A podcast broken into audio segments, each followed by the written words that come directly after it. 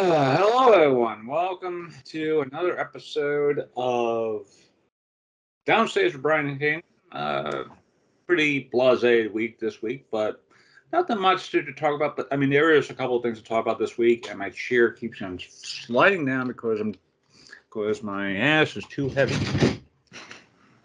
Uh, anyway, but yeah, how is everybody this week? I've been doing good. Uh, I finally saw. Oh wait, hang on. Before I uh, before I talk about my week, Aiden, how about you? I keep forgetting. You know, you're there. So. yes, I do exist. I am real. I am not a program in your computer. uh, yeah, but my week was good. Uh, pretty chill. Nothing uh, too much has been going on. Just um, uh, weekly weekly readings for a scripted series I've been writing, and it's been fun having you, Brian, finally join us again after so long. Yes, uh, work, work, work. So. Yep. But yeah, other than that, it's been a pretty chill week for me. And um, yep, just and I'm just as hyped as ever for this movie. Yeah, it's real. We'll, we'll talk about that when uh, the movie comes. When around. the time comes. Yeah, when the time comes. But uh, yeah, how was your week, Brian? Uh, pretty good. Uh, I just came from the doctor's today. Um, found out my foot is perfectly okay. Uh, last week I got an MRI, which actually went smoothly, surprisingly, since you know I hate MRIs. I'm kind of I'm kind of claustrophobic, so that's kind of interesting. Uh, but they kind of did it for uh, foot, uh, foot first, so I didn't have to worry about going into the actual thing. So, but aside from how my foot looked, uh, there was still that injury I had that I suffered over the summer. You know, I, I, I suffered an injury over the summer. Not that nothing really too much to complain about, but it is kind of like I am kind of like accident prone, so I'm just kind of surprised it took me that long to actually get hurt, like on my foot. But anyway, uh, I found out also that I have a little arthritis in my uh, foot as well, but probably because of the wear and tear of walking every single day or just walking around. So it's like, but otherwise, yeah, I'm doing okay. I'm just glad that it wasn't anything really, really serious. It's just a major, uh, not major. It's like a minor, major foot injury. It's like it's it's only major if uh, I put more pressure or more walk around or anything like that. So it's like, but as of right now, it's more along the lines of a minor that could become a major injury if I'm not careful enough. So yeah. Mm. Uh, but I also uh, took a nice little day to go to the movies on Sunday to go see Scream, and I enjoyed it. Uh, nice. here's, my, here's my mini review. Uh, I actually have a mini review that I wrote, but at the same time, I'm just like it's kind of hard to remember what I wrote because it actually is uh, something that I compacted into a uh, Twitter thread, or not a thread, but a Twitter uh, a Twitter tweet. There we go. I tweet a tweet. a tweet. A tweeter. A tweet. There we go. Something I mounted as a single tweet.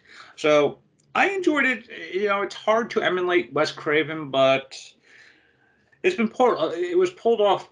It was literally pulled off quite well, especially since Wes Craven's uh, brand of horror is like really hard because he has moments of comedy, but also moments of genuine terror, and it's kind of like pulled off quite as well as Wes. But you know, it's again, it's hard to emulate Wes Craven. Uh, and speaking of the the humor, uh, I enjoyed the humor for the most part, and you know, it, it's hard to have a, a, horror movie that has you know humor going around with it at the same time as being genuine and ter- you know, you know, genuinely terrifying because the, you know the movie has like moments of like, damn, this is actually pretty terrifying to watch because it's like. You know, it's like, oh, you expect Ghost because Ghostface is like one of those characters that you you watch, and he's essentially like this like very clutchy character because one, he's wearing a cloak, he's wearing a mask, you know, uh, wearing a cloak and stuff like that too. Especially since you're wearing boots, you know, you know, you always see him tripping over all that stuff. And then suddenly it's like, oh, you're seeing a, a ghost face that is treated more with uh, respect and like danger, and it is kind of like very interesting to watch that. Mm-hmm. And it did have one of the funnest climaxes I actually got to experience because it is hard to actually watch a climax in a movie and go, oh, man, this is like really, really good, especially in a horror movie because the horror movie, uh, like third act, is usually like where everything gets sorted into uh, it's do or die type of things, and having it set at a uh, familiar location and then turning that familiar location on its head, it is kind of interesting to watch. And but if I only have one gripe, and it's something that Wes Craven would always say, is this: more blood. and even though Scream Five or Scream had a lot of blood, I'm just like more blood, more blood. Come on. So yeah, that that was definitely my uh, mini review of it, where it's just like you know I enjoyed it, but it, it definitely felt like uh, one of those things that it's definitely one of those things where it's like it's hard to emulate uh, a, a, particular director, especially if the, the director has been long past uh, with as such as such with Wes Craven, you know. But at the same time, the directors, Radio Silence, they did pretty well for the most part, and you know, it's like the same thing. It's like the same problem that Scream Three had because Kevin Williamson wasn't writing it, because Kevin Williamson has a a brand of his own like humor, a brand of his like his own way of writing, like like he has like a the finger on pulse of what is like good with uh uh what like what today's youth is talking about. And again it's hard to emulate that but at the same time it was a very good movie so i enjoyed it very overall so. And of course, you know, Spider-Man: Far From Home like knocked it off from its perch, like from being no one. So it was like Spider-Man: No Way Home. I think you mean. Yeah. Too many homes. Yes, but yeah, it's like, and of course it, they're talking about making a Scream Six, so I kind of welcome that. But every so often, I'm just like, as long as there is a need for horror that isn't like put it because January is like one of those months, especially for horror, where you just go like, okay, it's January. What kind of shitty horror movies coming out? Mm-hmm. And I don't mean that like perfectly. I mean that like literally. Like there was a lot of movies that come out in January, especially if it's a horror movie, mm-hmm. that are like really really shitty to watch. Like like I, won't like say like oh it's shitty to watch. I'm like it is like maybe subpar type of things. Like the only type of good movies that I've seen that came out in January that was a horror movie were probably like movies that you know would probably be like this, where it's like you know it's it may be a sequel it may be like a, a reimagining of something like uh, I haven't watched it yet, but I know, but I feel, but I keep hearing some good things about the Gretel movie that came out like a, a couple of years ago, actually, like in 2019. Yeah, 2019, 20, yeah, around that area, mm-hmm. and it stars uh, uh, the girl from It. Um, I forgot her name, but it's basically a, a, a revamp of Hansel Gretel, but uh, but on Gretel's point of view of how you know her and her brother survived the thing. And it, from from what it looked like, it was actually a pretty good movie from what I've seen. You know, I haven't watched it yet. Probably, probably you know, I might watch it maybe a little later, but yeah, it's like whenever you're watching a horror or or not watching a horror movie, whenever you're watching like the the January releases, a lot of the times movies are put there for a reason because it is a dump month, and January really does have like a track record of okay, you know, getting a year. You know, a lot of the old releases that came out, they're still there, but you know, who could we sacrifice or who could we put to uh like just to bomb miserably. So yeah, mm-hmm. and it's like yeah, it's like what can we like throw away essentially? Yeah, and a, per- perfect example for that is like this Pierce Brosnan movie that was filmed like eight years ago, uh, called The King's Daughter, and that was literally filmed eight years ago. It was supposed to come out in like maybe 2016, 20, yeah, 2016, 20 like around 2016. Doesn't come out to a uh, 2020. It was supposed to come out by then. Still hasn't come out and then last year it got a new release, which was like around like a couple days ago.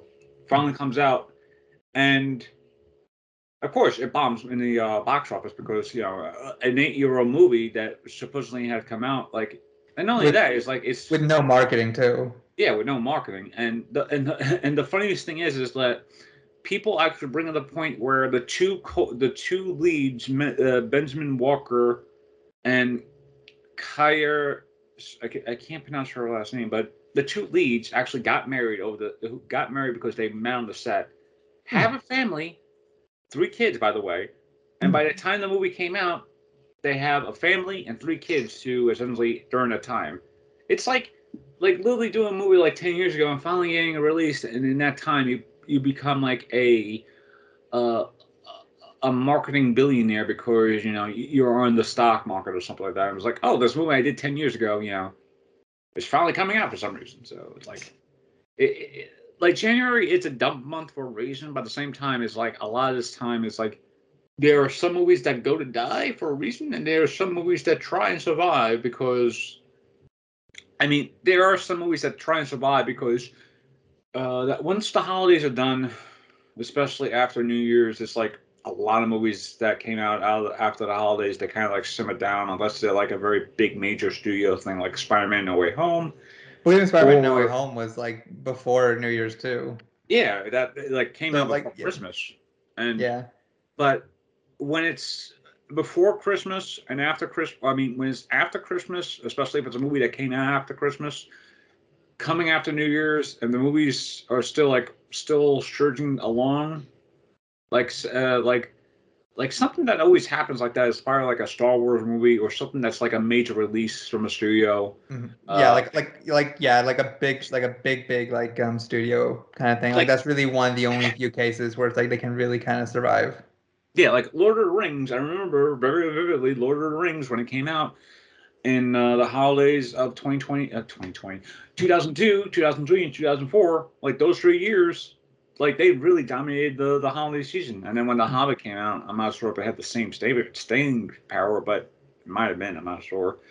Uh, but if it isn't a major Hollywood, uh, major studio release, you know, chances are it's not really there that much. And then hmm by the time January January rolls around, usually like the first movie to come out that weekend usually comes in number one, hmm and that's usually why a lot of these horror movies come out because one come out in January, they quick they make an easy buck because nothing else is uh, being played. So yeah, but I'm just uh, but back to my original thought. I'm just glad that I watched Scream, and I'm just glad that I enjoyed it. So yeah. I can't wait to see. I'm- just can't wait to see if there's another uh, another Scream to come. So yeah. Mhm. Uh, so yeah, uh, that was my week overall. I'm sorry, I just had to get a little uh, mini review out of the way. But it's, All good.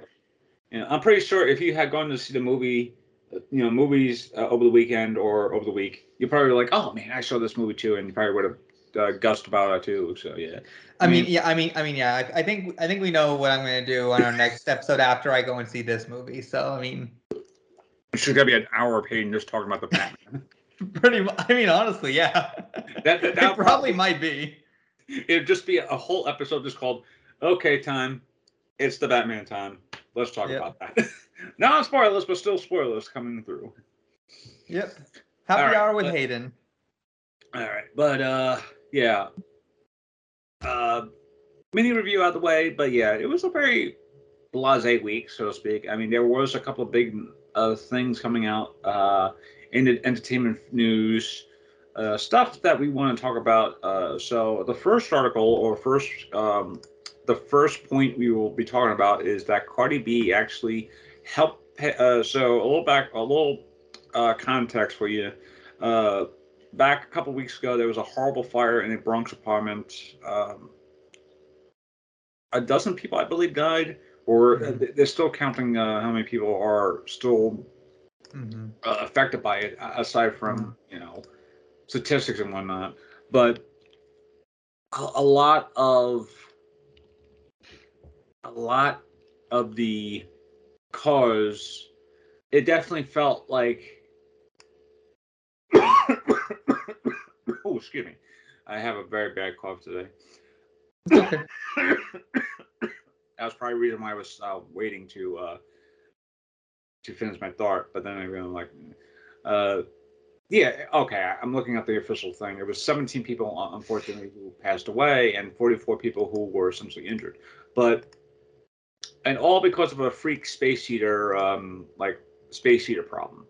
But Cardi B, who was a native to the Bronx, actually paid uh, funeral expenses to the 17 uh, people who, you know, unfortunately lost their lives. And, you know, in her, uh, uh, she was quoted as saying, "I can't believe the, to imagine the pain and anguish that the families of victims are experiencing, and I hope not to be." And I hope that not worrying about the costs associated with buried loved ones would help as they move forward and heal you know, and that's actually, you know, a very good thing to hear because, you know, going to a funeral and paying for a funeral, that it'll, you know, mm-hmm. I, you know, yeah, it is expensive. Yeah. Especially in New York City. I mean, well, mm-hmm. you know, but I'm not sure how it is in Georgia or everything else, but I mean, I mean, funerals are always going to be expensive. like just the freaking casket alone, it's like why, like why do you need to spend like why do caskets have to be this expensive? You're literally just putting it in the ground. like, does it matter how if it looks fancy or not? Like, its purpose is literally just to be in the ground. Yeah, and to hear someone who is essentially a Bronx native and someone who isn't like known to be. I mean, I'm not sure if Cardi B is known to be like a humanitarian. I'm, I'm pretty sure she's like a, has humanitarian, you know, stuff to do in the past. But like something like this, to hear that, and especially with a very recent uh, tragic uh, tragic news that's been happening in New York City, which you know, anybody who lives in New York City or is in New York, you're kind of been hearing about how crazy. Uh, January has been for New York in general. So hearing this, like, you know, hearing this news about how a, a very famous uh, music icon is like helping pay not only funeral expenses but also just like supporting the community in general.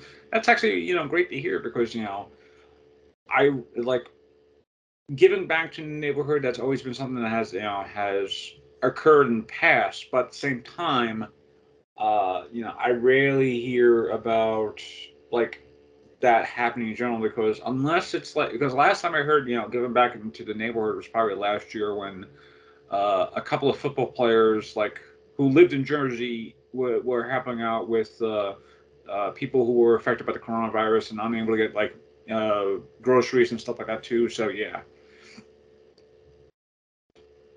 And they were like doing giving back too, and it's like and especially with uh, New York in general, New York has been like rough the past uh, couple of years, especially going into the pandemic. So stuff like this, where it's like a space heater having you know, a, you know, malfunctioning and, and and then essentially costing the lives of many people, it, it is mm-hmm. like it is like a tragedy to read, and then. And it's like, why would they need a space heater in the first place? Well, probably well, because they were getting, you know, uh, the landlord was probably like you know cheaping out and like actually like making sure there was adequate heating. Oh yeah, uh, apparently from what I've heard, uh, the uh, apartment building had problems with the heating as well. So it's like if you live in an apartment building, you know, nine times out of ten, uh, the apartment building might have heat for the uh, summer for the uh, the winter going forward, or they might have problems with the heat anyway because a lot of the build a lot of the the apartments in a building might not be uh, fully insulated because you know mm-hmm.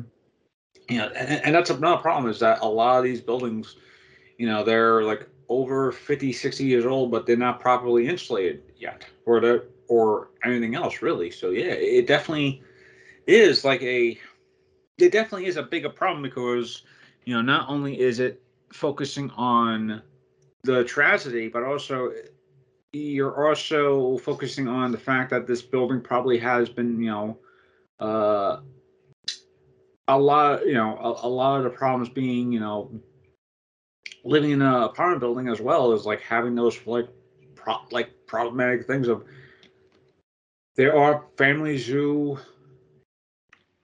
had their uh, heat shut off or something like that and they had mm-hmm. to use the space heater and you know in order to uh, like survive for at least a couple of weeks because of the stupid cold and stuff like that too. And mm-hmm. yeah, and and of course, you know, it, you know, it being New York City is like, oh, it's New York City. It's you know, it, it's like literally New York City, and people like, oh, it's you know, New York City, and it's always cold. There's always gonna be like that. It's it's definitely one of those things where it's just like it's hard to describe because you know I live in a you know, I live in my home that has, you know, good, you know, heating and, and whatnot. But I've been to places that that uh that were in apartments and that were generally cl- closed because you know the moment you walk into a hallway, it is like freezing sometimes.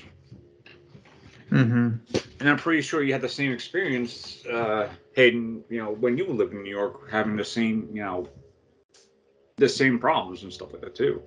Pretty much, yeah. Like it's just a thing in New York, essentially.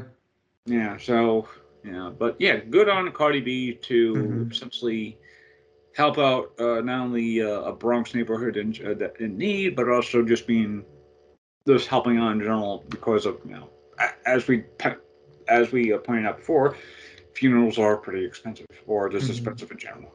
Yeah. Uh, especially in these times too where it's like you know they probably they already have to worry about like you know like because especially because in new york because like mo- you know, most of us who are there it's like you're already like you know struggling just to like be able to get enough to pay the rent pay the utilities it's and yeah, just to make ends et cetera et cetera et cetera so it's just like yeah and you know, make trying to make ends meet, especially in New York City, is like even more.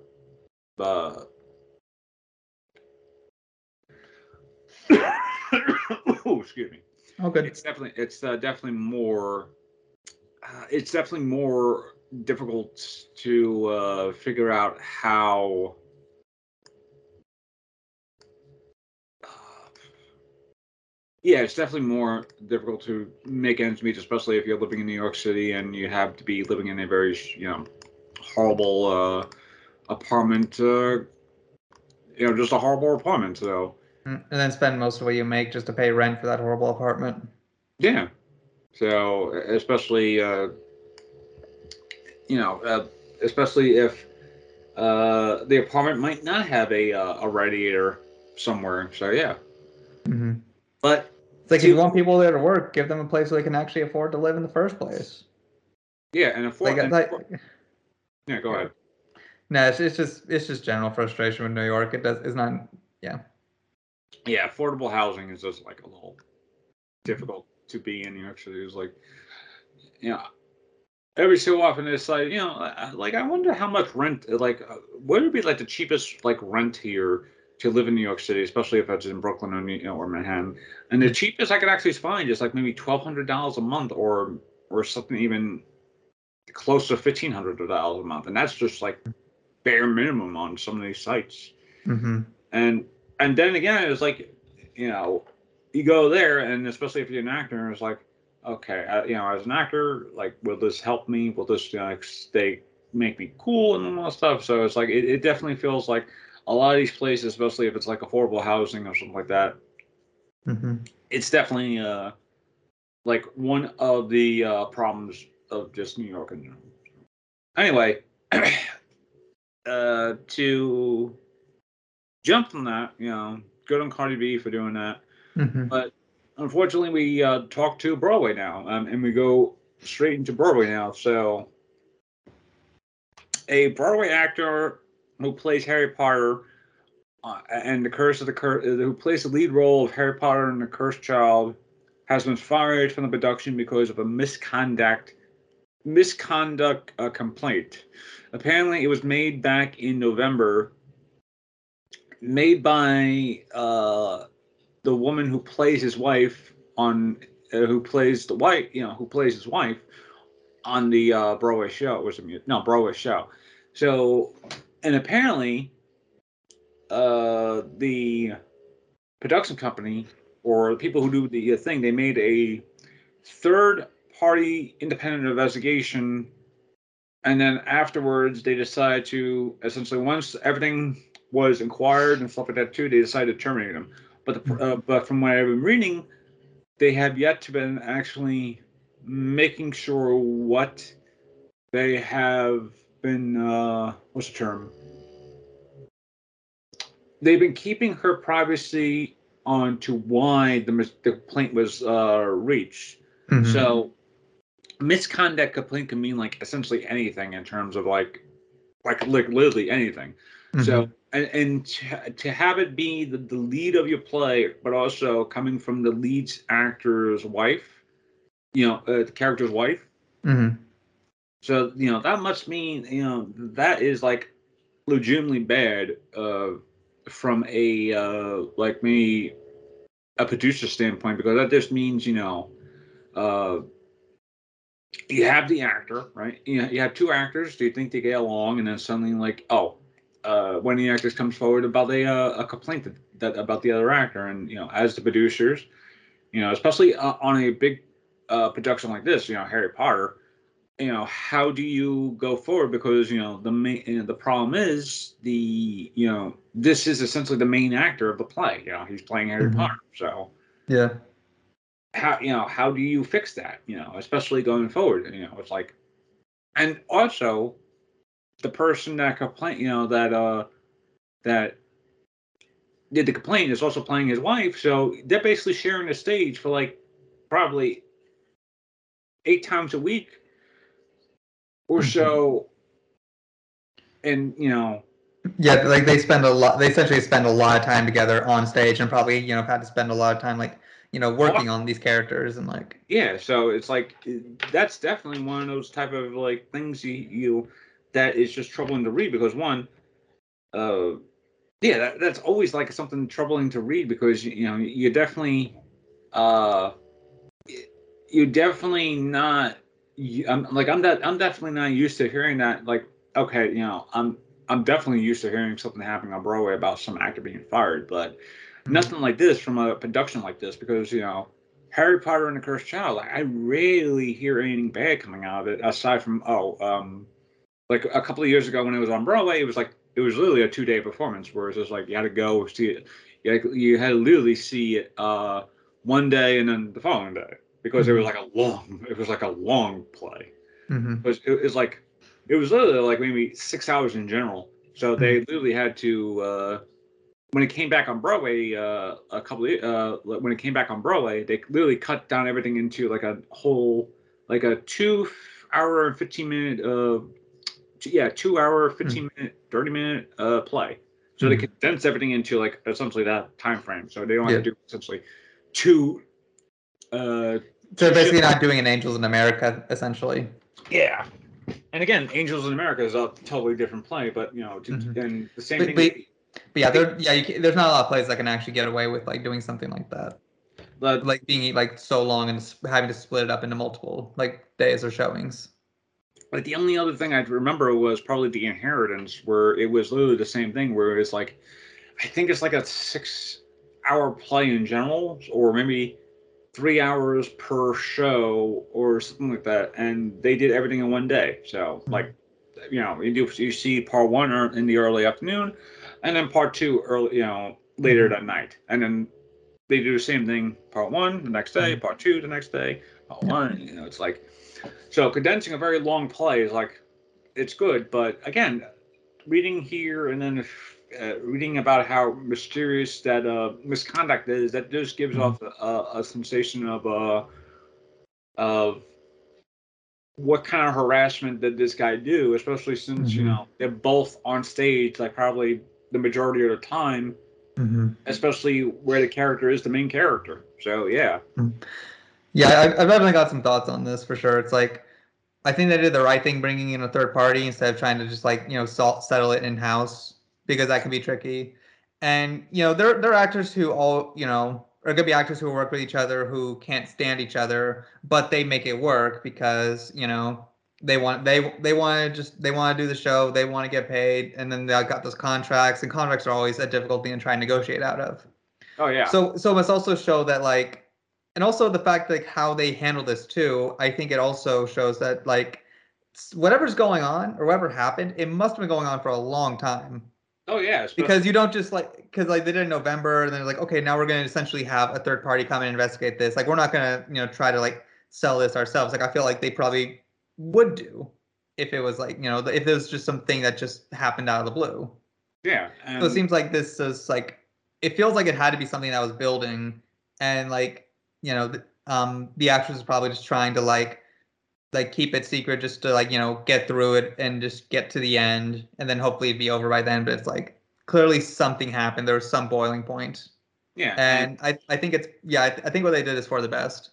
Yeah, and I'm pretty sure we could both speak from experience if you know we've probably been in productions or something like that where you don't want to be with an actor or actress in general because Mhm. of just like like maybe a general animosity or just a general like this person just doesn't get it and stuff like that Mhm. too. And maybe if and of course you know I, i've had my problems especially in college where it's like college is like almost like it's a different thing.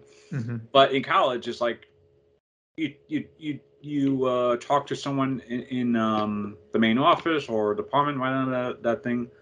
They may talk to the student that's been you know uh, harassing you or something like that but they won't go any further but when it's a third party that does that usually means it was probably a uh, bigger issue than they pro- when yeah that was that was my takeaway is is that reading this article it definitely felt like it was a bigger issue going forward than just Mhm. being oh you know it's probably just like a misconduct thing because you know hearing misconduct actors recently you know especially being fired and stuff like that too that's nothing new. That's been happening for the past like say several years or so.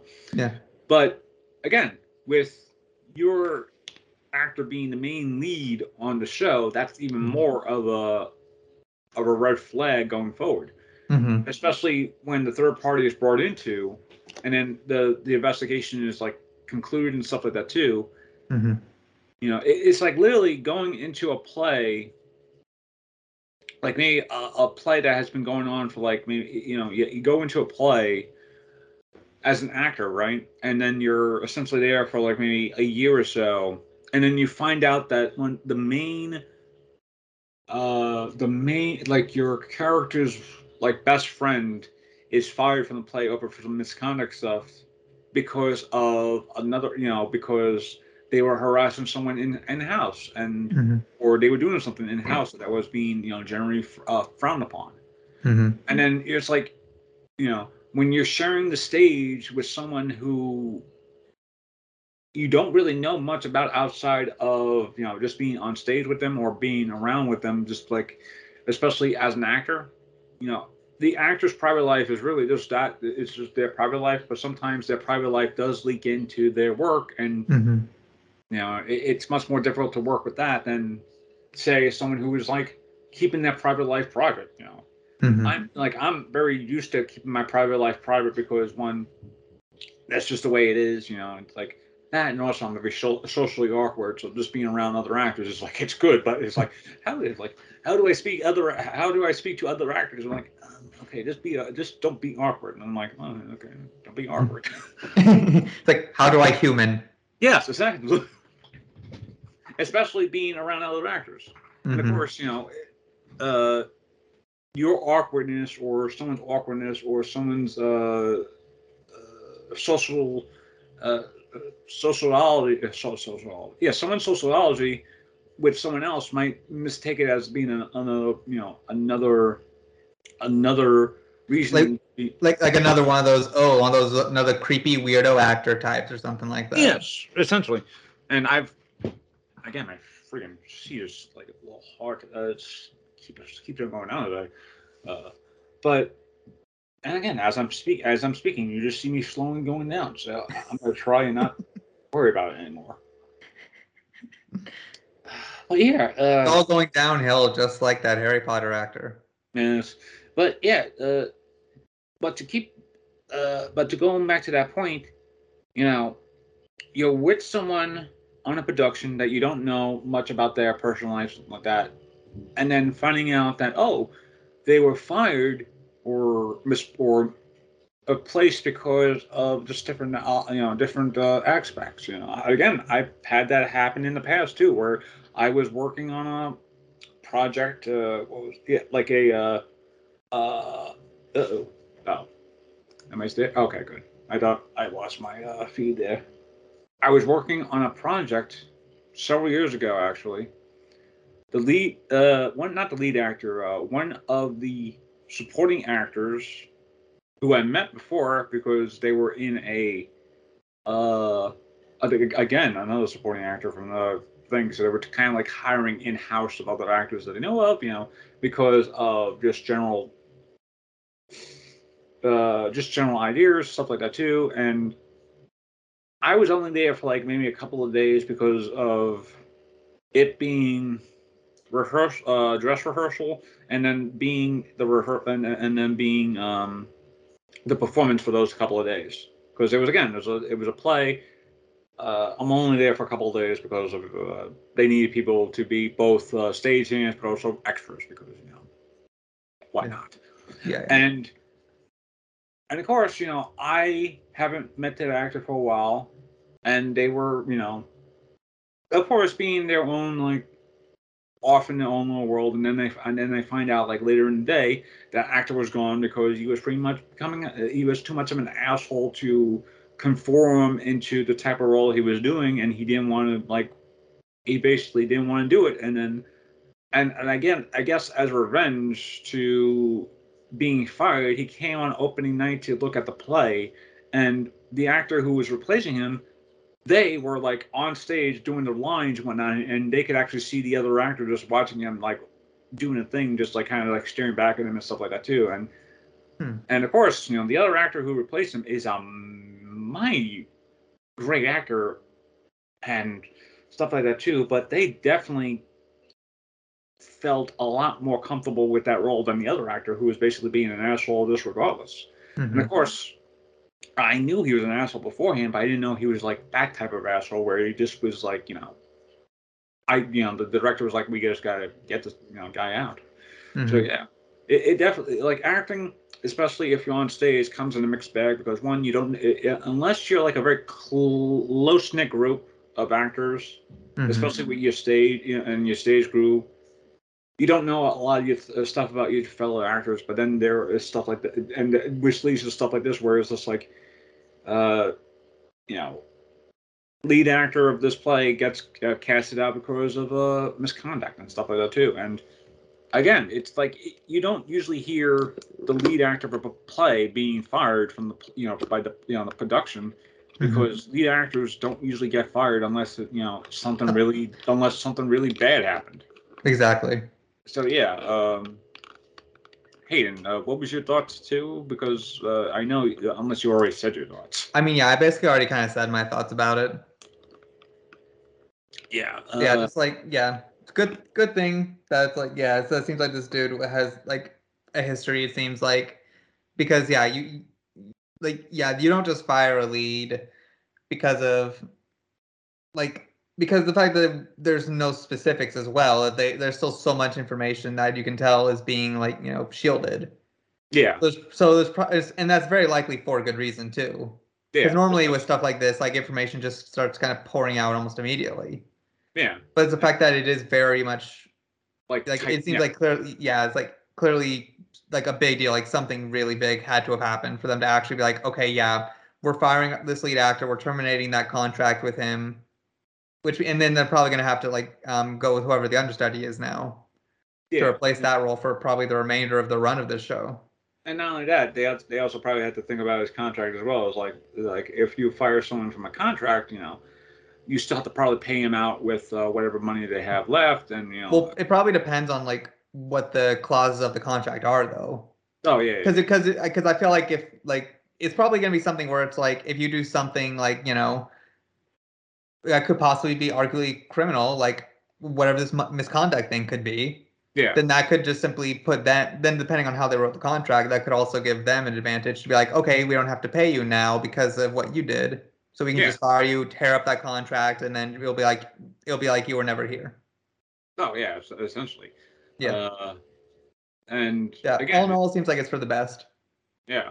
Uh, so yeah, the, the thing with that it was just like very weird to read, but at the same time, it's like again, major actor of a major play, especially especially being a Broadway play, Mhm. and the other type of misconduct you will read will probably be in like other like like like maybe supporting actors or just like actors that were probably like maybe like yeah like literally supporting actors or Mhm. Or like minor, or like minor actors who maybe show Yeah. up for one or two scenes with a couple lines, stuff like that. Yeah, and then or maybe an actor being uh, replaced by another actor who is essentially uh uh yeah essentially like that, or you know an, an actor being replaced by another actor or an actress being replaced by another actress who basically has uh, some you know controversy with them because again a lot of other times broadway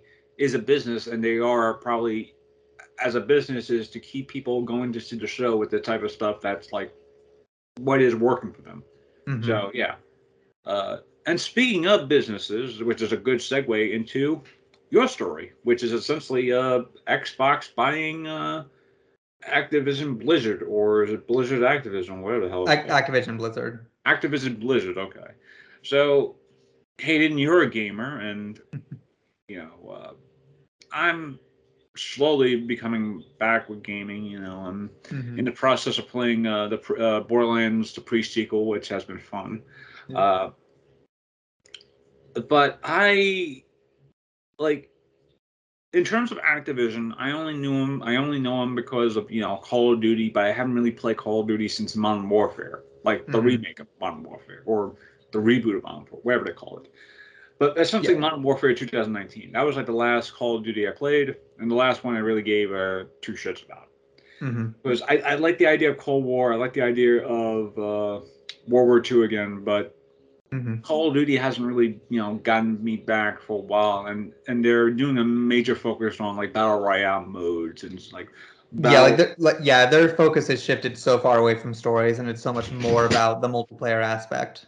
Yeah, So much so that even one of the Black Ops games, I think it was a Black Ops Four, where it had no story campaign, it was just Yeah. multiplayer only. but yeah, uh, explain in, in good detail to uh, why, uh, like, why you thought Activision being Activision Blizzard was being being brought by Xbox, which already has like a lot of uh, like they already have Bethesda, so they already have like like probably like Doom, sorry, Doom, uh, Doom, Fallout, uh, Wolfenstein, Skyrim. Skyrim, any other things. Like they have a lot more. Like Bethesda, they have like a lot of stuff now. hmm But yeah, in your uh, experience, or in your yeah, in your experience, and your like yeah, in your words, like why do you think uh, Activision was brought by uh, Xbox? Well, first we have to kind of remember all the co- recent controversy within the Yeah. past like so many months that has come about from Activision Blizzard. Like uh, just to kind of like uh, really summarize that quickly, it's just like all this miscon like like well sexual misconduct essentially, and like you know, and just like harassment of their you know women employees at Activision Blizzard. Like so much so that it was basically like the the men who were there tra- like treated it like it was like it's their own little fraternity essentially and the fact that it's like that so much information to come out about Activision Blizzard, it's like, why would Xbox actually want to buy them? And honestly, I think the reason actually is probably a little more simpler than we think it is. I think it is actually because Activision Blizzard knows that with all that controversy around them, that's going to be a problem for them. So what's the best thing to do? Put something else in the headlines. And then what's the be- what's the best option? Well, they probably negotiated a deal with Xbox to like have them buy them because then it's like the news starts turning more towards that. Like it's their way I feel like of trying to like you know cover for the fact that it's like you know trying to change the headlines so people try like you know trying to make people forget about all all of the allegations that are against them and also too because like um it, it's definitely not like you know gonna help them if those you know if those allegations are the only thing that's gonna be in people's minds now. So it's like it's their way of trying to like you know derail like that information try and keep everyone focused on something else. Because yeah it's it's not a good look but at the same time xbox doesn't have to worry about not ha- like you know if it's a good look or not because they get a lot of content out of it and they can do a lot with it so is that so honestly it's like this is a win for xbox and i feel like it's also going to be a win for activision blizzard in the long run Sorry about that. I literally used the bathroom as you were talking, so you all basically, good You, you basically had your tan with thing, but yeah. yeah eh, Uh, oh you, oh you well you missed the fun part about the dragons Oh, Dragon's uh, but yeah, Oh, Uh, also, I think my cat just dropped onto the desk. Aw. Uh, let's see if I can. there's our mascot. Yep. Uh, I it's hard to see with the virtual background. I know. Yeah. Cat just wants to be in frame. Yeah, it, it would help if she is in frame. Even when she's in frame, it's like nah. yeah. But anyway, Anyway. yeah. Yeah. Uh, I, I mean, from a casual standpoint or casual fan standpoint, I see this as a, a win for them as well. But at the same time, that there is still like the the problem of Blizzard's uh, problematic past. There we go. Mhm. Blizzard's problematic past still reading, it, really, really reeling its ugly head. You know, Mhm. and uh, And and even if like you know that pass comes back to hunt um or bite Activision Blizzard in the ass, they're gonna be fine now because you know because of Xbox. Yeah, and Xbox is literally paying over like essentially sixty-eight billion dollars just to buy this friggin' company. Uh, Which I'm that sorry, is a lot of money for Yeah, I mean, like, like oh my gosh. like one, it's like you're practically paying oh, you're practically paying close to seventy billion dollars just to buy one, uh, like one company, just to buy, just to buy other, uh, like. Like, like, like I know we were And, and also about- they're not turn and also the Xbox has made it clear also that like they're not going to turn any of the like stuff that any of the titles they've gotten from Activision Blizzard now into exclusives. Though like so they're still going to share it equally with PlayStation. Yeah, at least that's good because you know I'm pretty sure people who wanted to still play you know the new Call of Duty is like, oh, you know, it's like I'm gonna have buy an Xbox now or Xbox Series X or whatever it's called. Exactly. And- And, then also there's further proof that the console war is BS. Yeah, I see it as a win too, but at the same time, it's definitely one of those things where it's just like, as a casual fan, you know, and, and I haven't had the Xbox for over probably close to 2015, 16, around there. Mm-hmm. like 2015 2016 like i really hadn't worked with the xbox in a while because you know by then i was trading it with the playstation 4 and uh, Mm-hmm. I've been happy with I've, be, I've, be, I've been happy with the playstation 4 and now Yeah. we now i own the playstation 5 so yeah so it's definitely i'm more of a playstation kid now than anything else. Yeah. which is hilarious because I, I grew up with the uh, Super Nintendo, NES, stuff like that too. I didn't get the Mhm. uh, didn't get the uh, the GameCube or the N64, but it was mostly just the Super Nintendo and just the Nintendo, regardless. But then Mhm. as I grew up as a teenager, I went into the PlayStation, PlayStation 2, Xbox 360, and then PlayStation. Play, I mean PlayStation 4 and then PlayStation 5 and now I'm sort of like trying to do uh uh trying to do uh PC gamer stuff, but you know Mhm. I still need to figure out how to like PC game correctly. Yeah, like that's like I'm not the biggest fan of the PC gaming just because it's like for me it's just I find it difficult to like do the like the the, the way the keyboard setups are for it. I'm just finding it weird. Like it just feels easier holding a controller in my hand to do that. like yeah, that, that's literally what I do too. Is like I when I, uh, if I'm playing a PC game, I'm like literally just using the controller. Yeah, And like it like it's so much easier.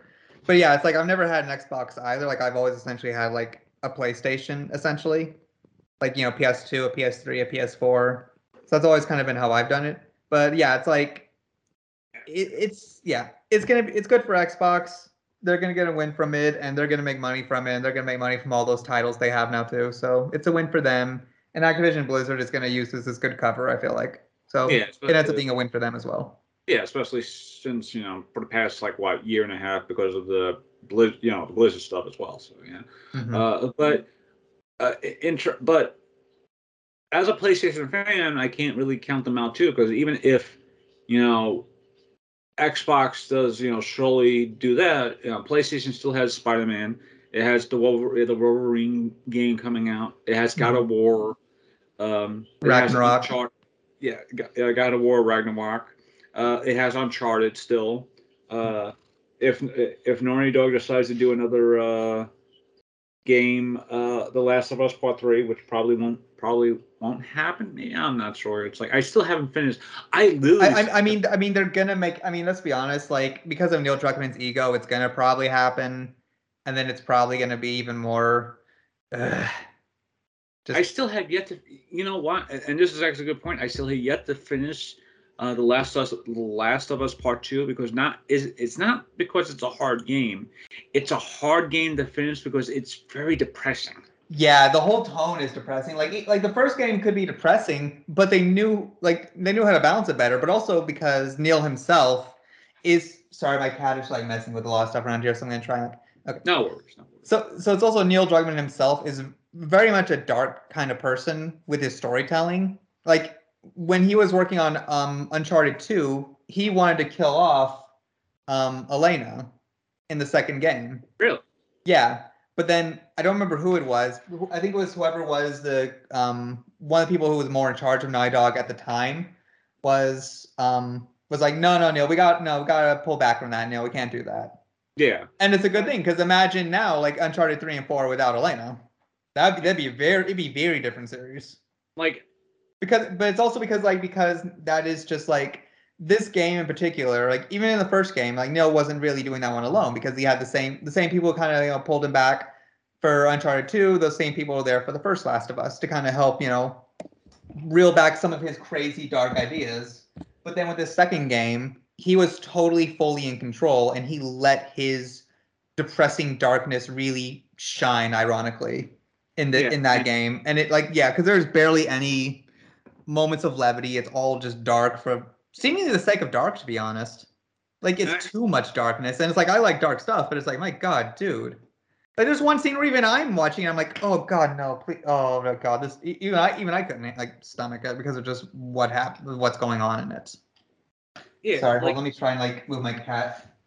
Like in terms of the game, um, the last time I focused on that game was that I'm not sure this is a really big spoiler, but Abby, I'm like Abby has gone back to the aquarium. She's with the, the two kids or two teenagers. I forgot. I, They I yeah, they refer to them as kids pretty much, but like yeah, They one like- is definitely like more teenagerish, and the other one is more like a kid. Yeah, a teenager kid or one adult or something like that. She's ba- basically with Mm-hmm. those two kids or two young people. There we go. The Mhm. youngsters. There we go. Yeah, the Young- youngsters. Yeah, she's with these two youngsters, and they have to go back to the the island of. And again, I think that's- Persecution. huh? Yeah, it's like the island of persecution or something like that.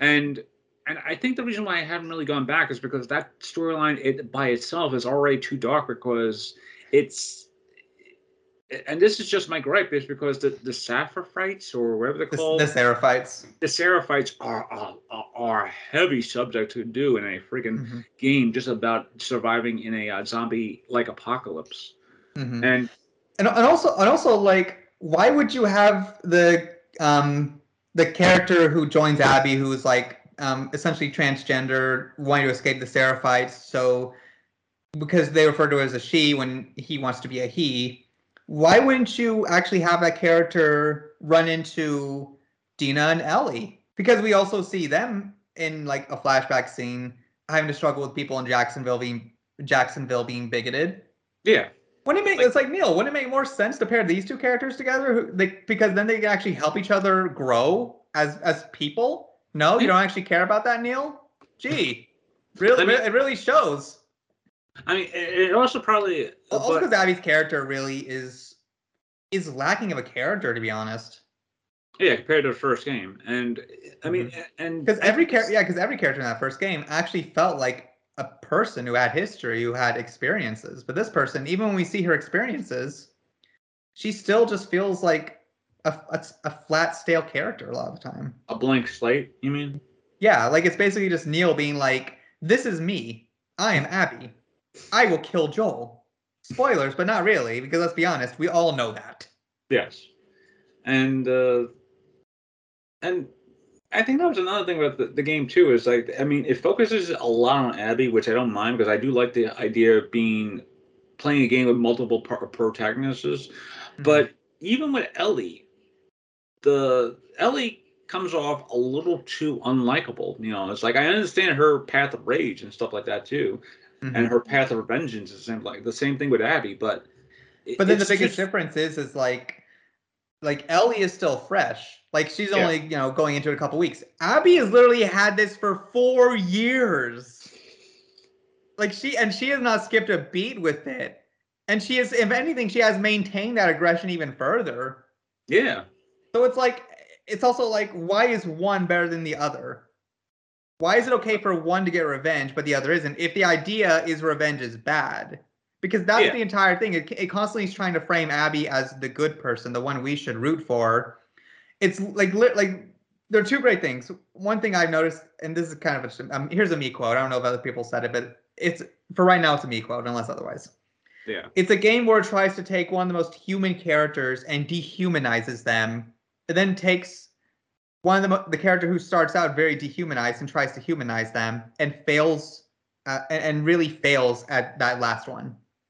Yeah. And And then also, and also, it's a game of right and wrong made by people who always think they are right, instead of actually trying to have the nuance. And and that's and that and that second quote um, is from I remember seeing in a comment thread uh, from like a Japanese player who played the game. So I don't I don't have the spec- I don't have the specific names on that one, but that's yeah.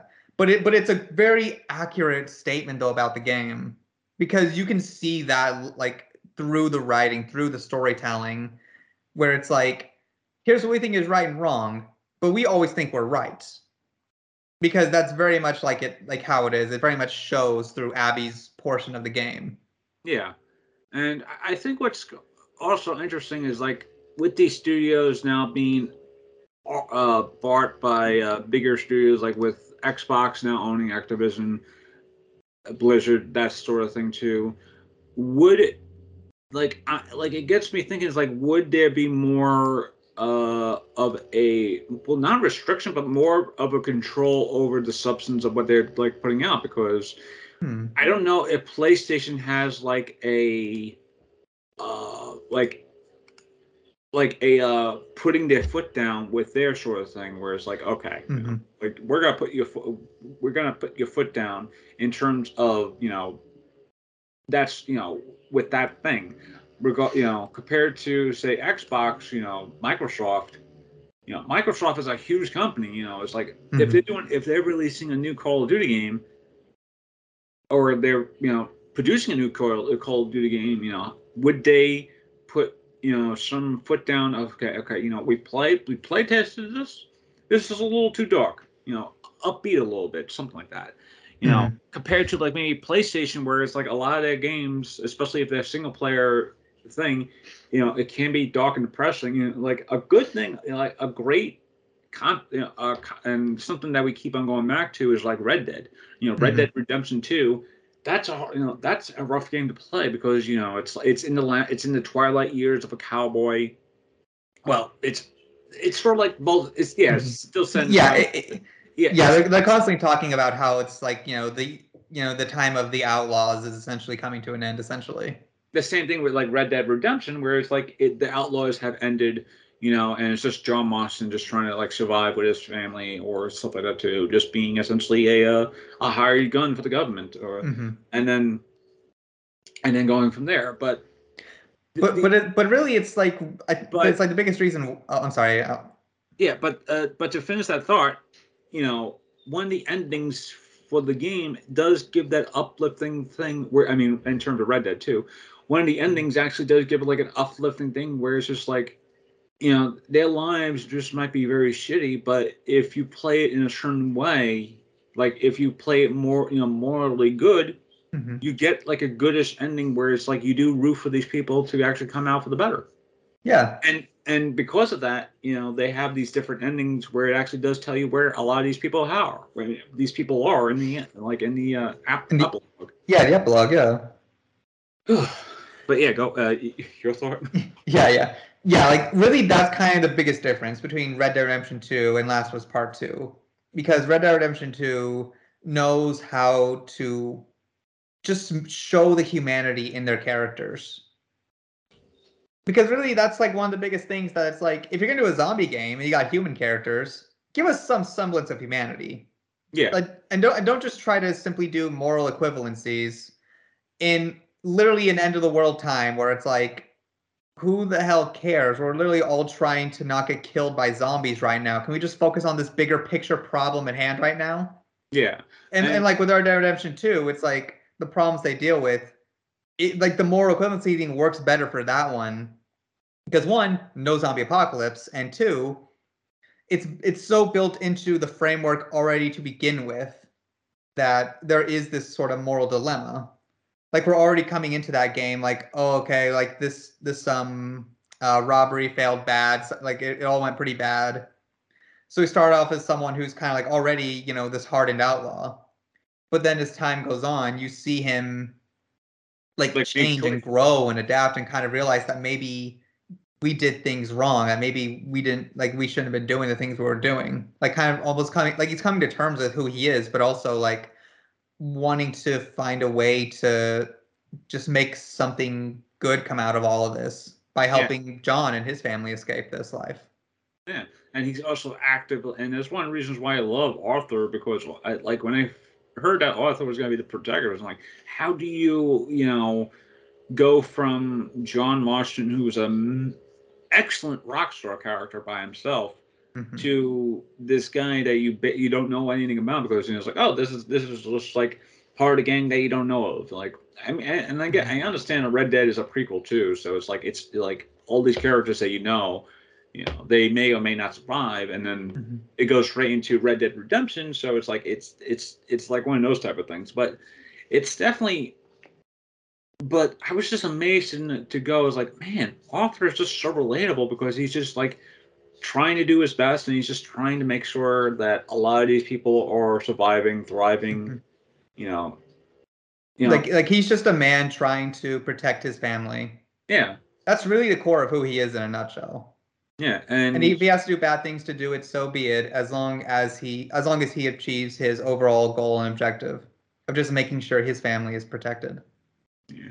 uh, yeah, the yeah, that's a good way to end the uh, the whole thing though. Uh, but uh, the whole uh, the, thought process of Red Dead and Weiss is uh, still great. But anyway, but it, it- it's it's basically to do the compare uh, compare and contrast between you know, essentially two dark games, where it's Mhm. like The Last of Us Two with you know I may or may not be able to finish it, you know, maybe before uh, before my birthday, but you know, uh, hopefully. I may actually just go back into the game just in a fresh mind, just to play it re- regularly and you know Mm-hmm. just as a you know, regular game. But Yeah. anyway, um, uh, but back to the, the thought process, it, it it does bring to mind is like, will there be major studios or pub uh, or producing studios that will put the stomp down if the, in case you know if Xbox is doing is releasing a game that like they may be more mindful of uh, the type of game that they want to be you know produced and they might put you know stamp on some of the things because a great segue into ending this is that Disney is doing a new Star Wars game done by Quantic Dream and a lot of people are on Twitter especially you know especially on Twitter are telling you know are essentially trying to do a hashtag of essentially boycott Star Wars Blackout because it's done by Quantic Dream and uh, I forgot who does Quantic Dream like in terms of the um the like the main like creative director or anything else but Mm-hmm. over the past like say few years a lot of it has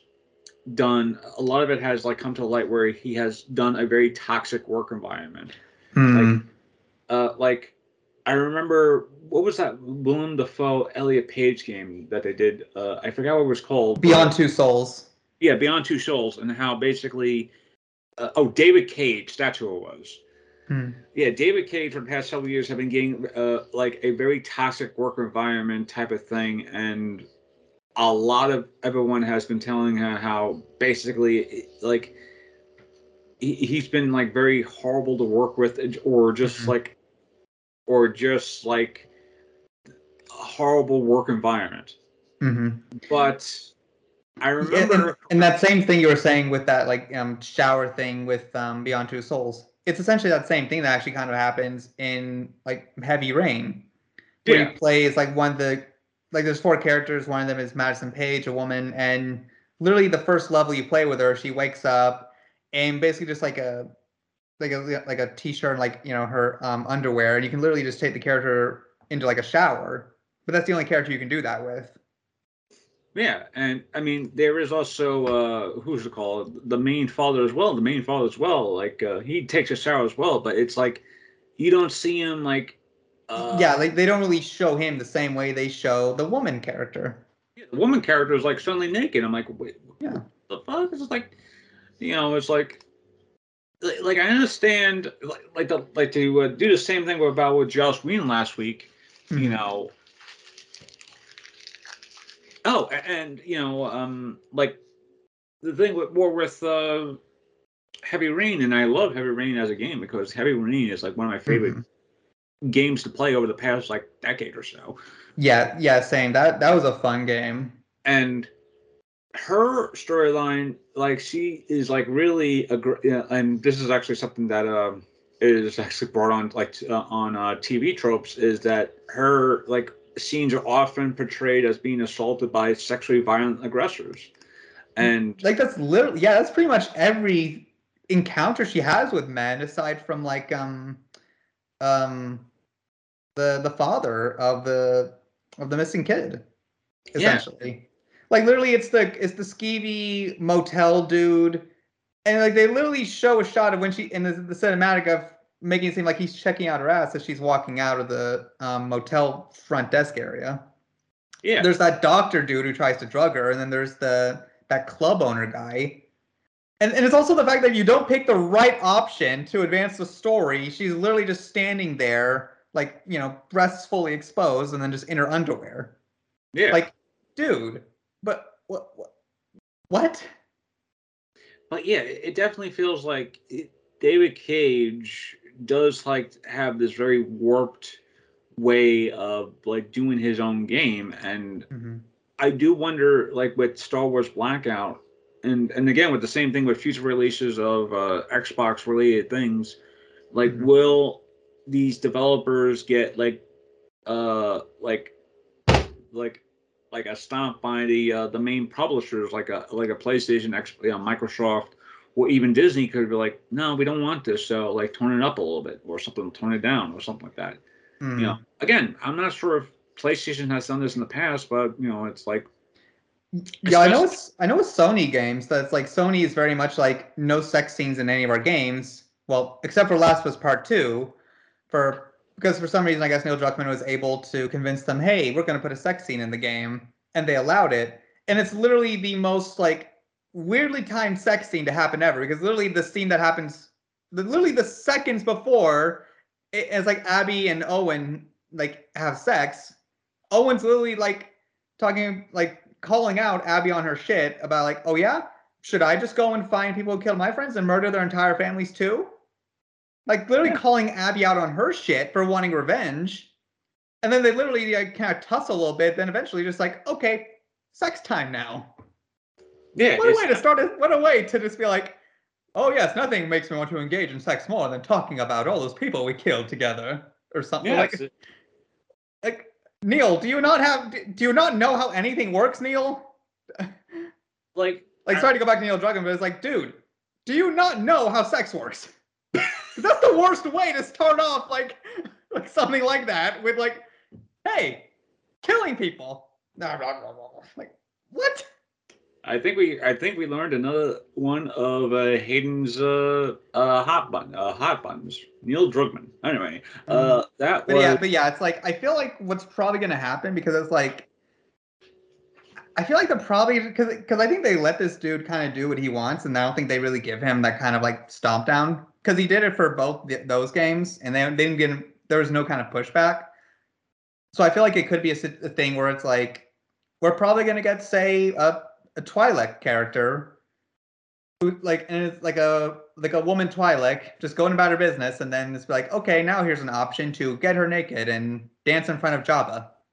yeah i was supposed to say like twilight like i'm sorry I, yeah, it, it's it's it's those like uh, characters who um you can see who are like kind of like all blue or green or Yeah, red skin yeah. color, and then it's like they have those like uh head tentacle things. Yeah, like kind of like it's the but yeah, yeah. It's the way you said that the the race, uh, the the alien race. I'm, I, I was like, I've heard I'm like, like, I've heard it pronounced what? that way. Ah, Well, I've heard it pronounced both Twi'leks and the Twi'leks. So I, I'm not, I wasn't sure it's one, so I just went with one. okay, because I I heard Twilight. I'm like, wait a minute, Twilight. I'm like, what the? Wait, wait a minute, vampires now? I'm like, wait, what? Oh god, imagine if that's what shows up in that Star Wars game. Anyway, yeah. Uh, yeah. I, I do hope that if David Cage and if they do continue working with Star Wars Blackout, because I mean it had a good teaser trailer, but Mhm. t- teaser trailers could you know could set the game so well. It's like another great example of this. Before before we stop and the episode, another great example of this is um um Cyberpunk 2077. They had so many good examples of what this game could be, and then they kind of like just really just shot like really just shot themselves in the foot in terms of just like development and Mhm. which just makes me wonder is like will these companies you know like will these video game companies now be more mindful of the products that they are releasing in the future because you know uh, a lot of these uh, games now are coming with a lot of problems and Mhm. uh, both workplace wise but also just game wise where it looks like they're not like uh like a lot of people are just not happy so yeah Mhm. Yeah, like I, if I had to make a prediction, I don't think they're going to really, um, I don't think they're really going to put their foot down. I don't think much change is really going to happen, at least not for a while anyway. yeah That'd be my guess as to like how that could play out, pretty much. Yeah, me, and meanwhile, WB Games is just like, hey, you want to? And meanwhile, like literally, WB Games is just like, hey, do you want to see a game where you could play as uh, Steven Universe against a uh, Super Saiyan Shaggy or and so, or something like Oh no, that? no, Ultra Instinct Shaggy. Oh, sorry, Ultra Instinct Shaggy, which I like this isn't even like two percent of my power, Scoob. which finding out how he became that is just so like Shaggy too, is because apparently he just randomly eats a gem that he didn't realize was a gem, and Mhm. that's how he gets his powers. Yeah. like that's just that's just Shaggy in a nutshell. He's just just so hungry that he just Mm-hmm. randomly eats something and it becomes powered. But like Zoink Scoob. I think I ate like a motor engine in that last sandwich, all right, and now, and now I got the power of a car. I'm in the Fast and Furious now, Scoob. I'm fast, but I'm not furious. sweet Shaggy. All right, but that's a good way to end the episode. Uh, yeah, I mean, I do hope that some of these video game publishers do get like their a more better suited thing. But sometimes, like you said, there's probably got to be like a lot of people. I mean, a lot of public, a, a lot of these video game companies, like they're probably just gonna be like, just make whatever you want to make, just don't make it as depressing or uh, or. After a while, we'll probably gotta put your foot, uh, put our foot down. So yeah. Hmm, Yeah, because they'll be like, they're gonna because they're thinking they're gonna still buy the games regardless. Yeah, especially if especially if they have like some major actor, you know, Mhm. i- coming back. Especially with Star Wars because Star Wars has a lot of great uh, actors coming to Mhm. voice characters and stuff like that too. And the Oh, same thing with the same thing with PlayStation, um, Xbox. Like you can make a horrible game, but if you have a like a like say like an Idris Elba or or freaking uh, Brad Pitt to uh, voice your game, and the and the game could be like could be like a five out of ten or something like that. People are like, you know what? I'll buy this one for Brad Pitt or Idris Elba, and then Yeah. so yeah. All right, so yeah, that was this week's episode of uh of Downstairs with Brian Hayden. Like I said, it was a pretty blasé week, but there were a couple of interesting tidbits to talk about in terms of thing. But hmm Hayden had his time to shine with uh, video game stuff, and again, I'm not really a video game person, but Hayden is the one who's a gamer, so. Okay, there we go. Uh, anyway, uh, anyway, just please be safe, be well, and take care, everyone.